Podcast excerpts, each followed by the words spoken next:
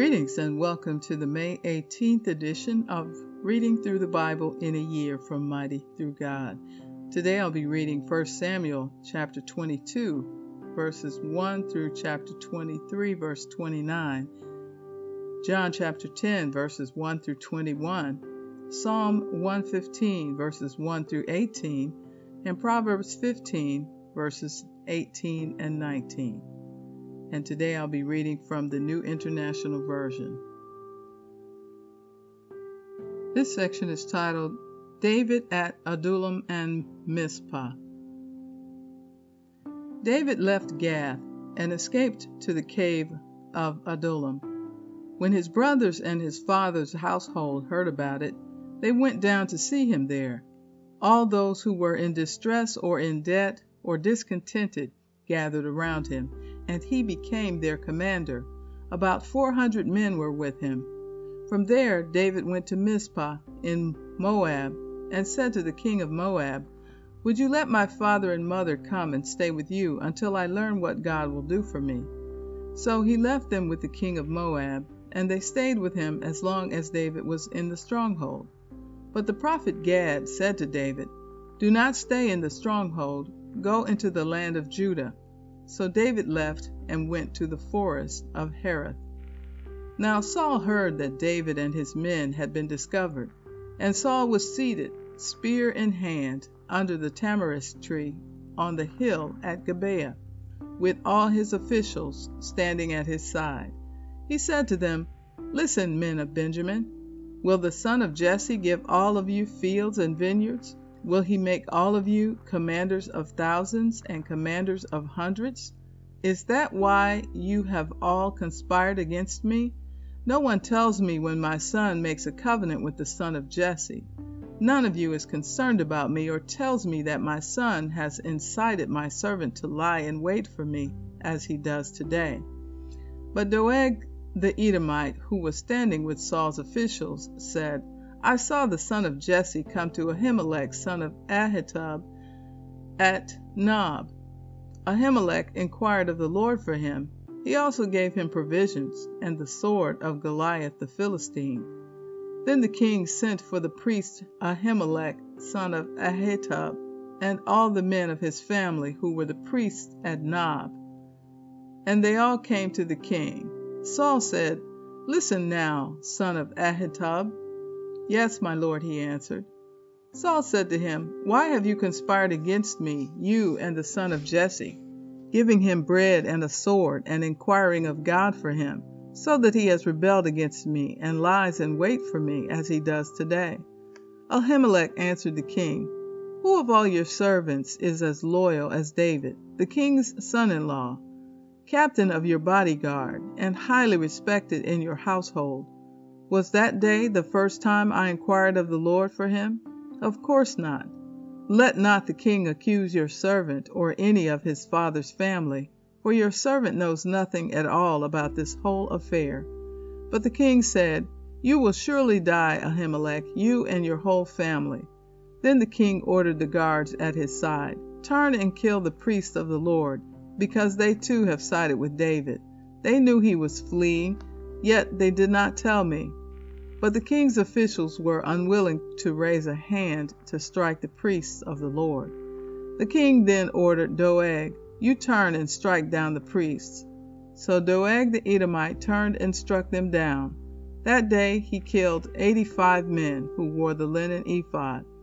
He also put to the sword Nob, the town of the priests, with its men and women, its children and infants, and its cattle, donkeys, and sheep. But one son of Ahimelech, son of Ahitub, named Abiathar, escaped and fled to join David. He told David that Saul had killed the priests of the Lord. Then David said to Abiathar, That day, when Doeg the Edomite was there, I knew he would be sure to tell Saul, I am responsible for the death of your whole family. Stay with me, don't be afraid. The man who wants to kill you is trying to kill me too you will be safe with me. Chapter 23 When David was told, Look, the Philistines are fighting against Keilah and are looting the threshing floors, he inquired of the Lord, saying, Shall I go and attack these Philistines? The Lord answered him, Go, attack the Philistines, and stay Keilah. But David's men said to him, Here in Judah we are afraid. How much more then if we go to Keilah against the Philistine forces? Once again David inquired of the Lord, and the Lord answered him, Go down to Keilah, for I am going to give the Philistines into your hand. So David and his men went to Keilah, fought the Philistines, and carried off their livestock. He inflicted heavy losses on the Philistines and saved the people of Keilah. Now Abiathar son of Ahimelech had brought the ephod down with him when he fled to David at Keilah. Saul was told that David had gone to Keilah, and he said, God has delivered him into my hands, for David has imprisoned himself by entering a town with gates and bars. And Saul called up all his forces for battle to go down to Keilah to besiege David and his men. When David learned that Saul was plotting against him, he said to Abiathar the priest, Bring the ephod. David said, Lord God of Israel, your servant has heard definitely that Saul plans to come to Keilah and destroy the town on account of me. Will the citizens of Keilah surrender me to him? Will Saul come down as your servant has heard? Lord God of Israel, tell your servant. And the Lord said, He will.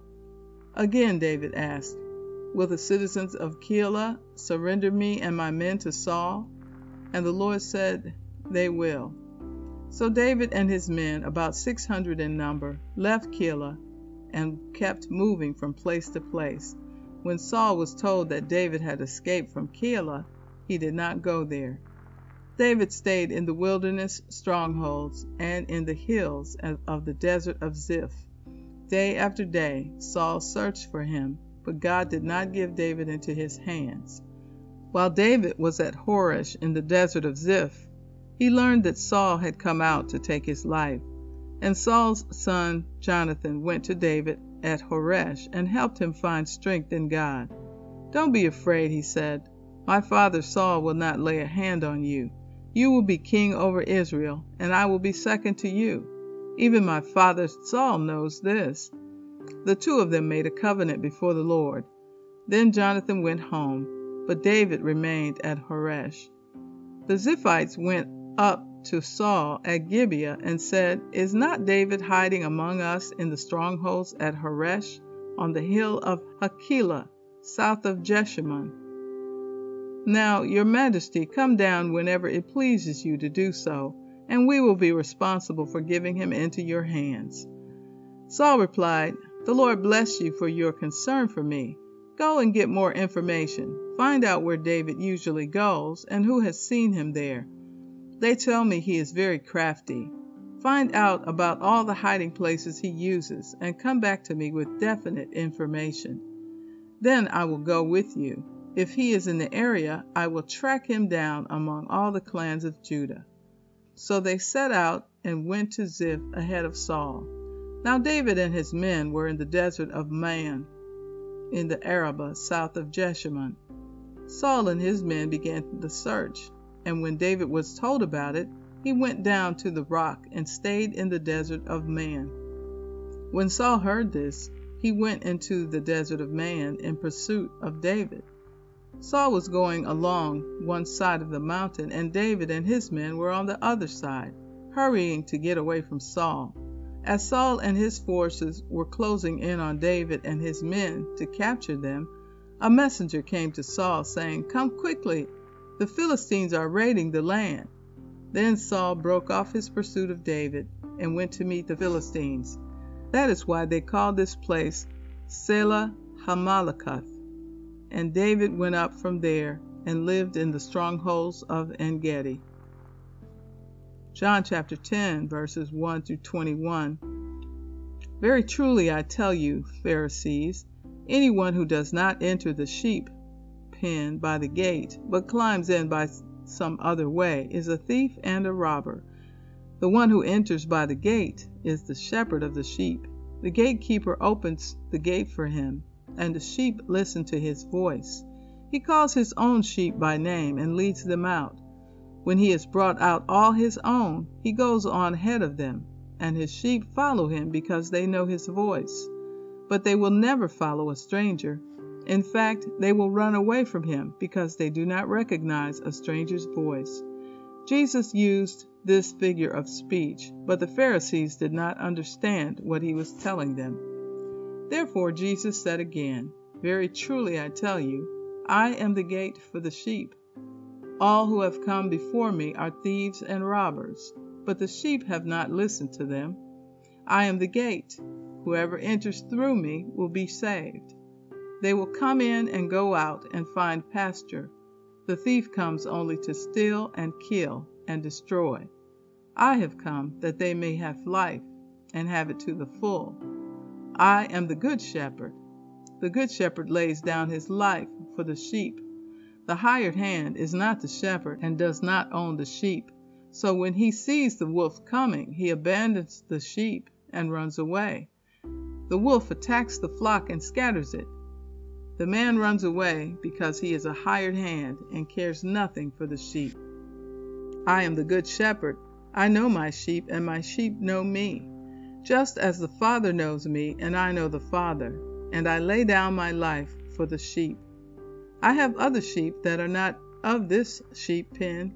I must bring them also. They too will listen to my voice, and there shall be one flock and one shepherd. The reason my Father loves me is that I lay down my life only to take it up again.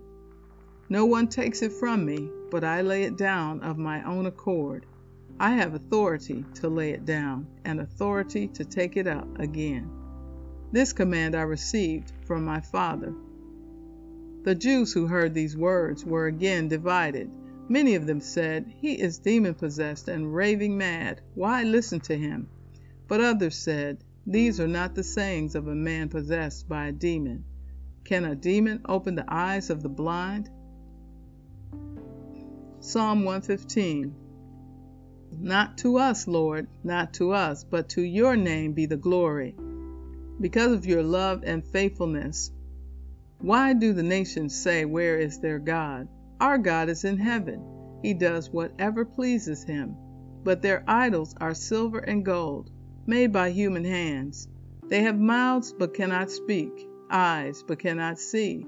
They have ears but cannot hear, noses but cannot smell.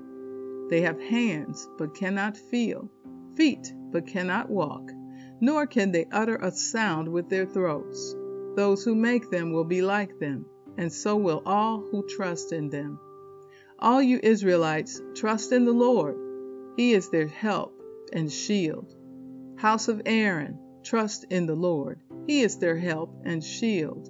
You who fear him, trust in the Lord. He is their help and shield.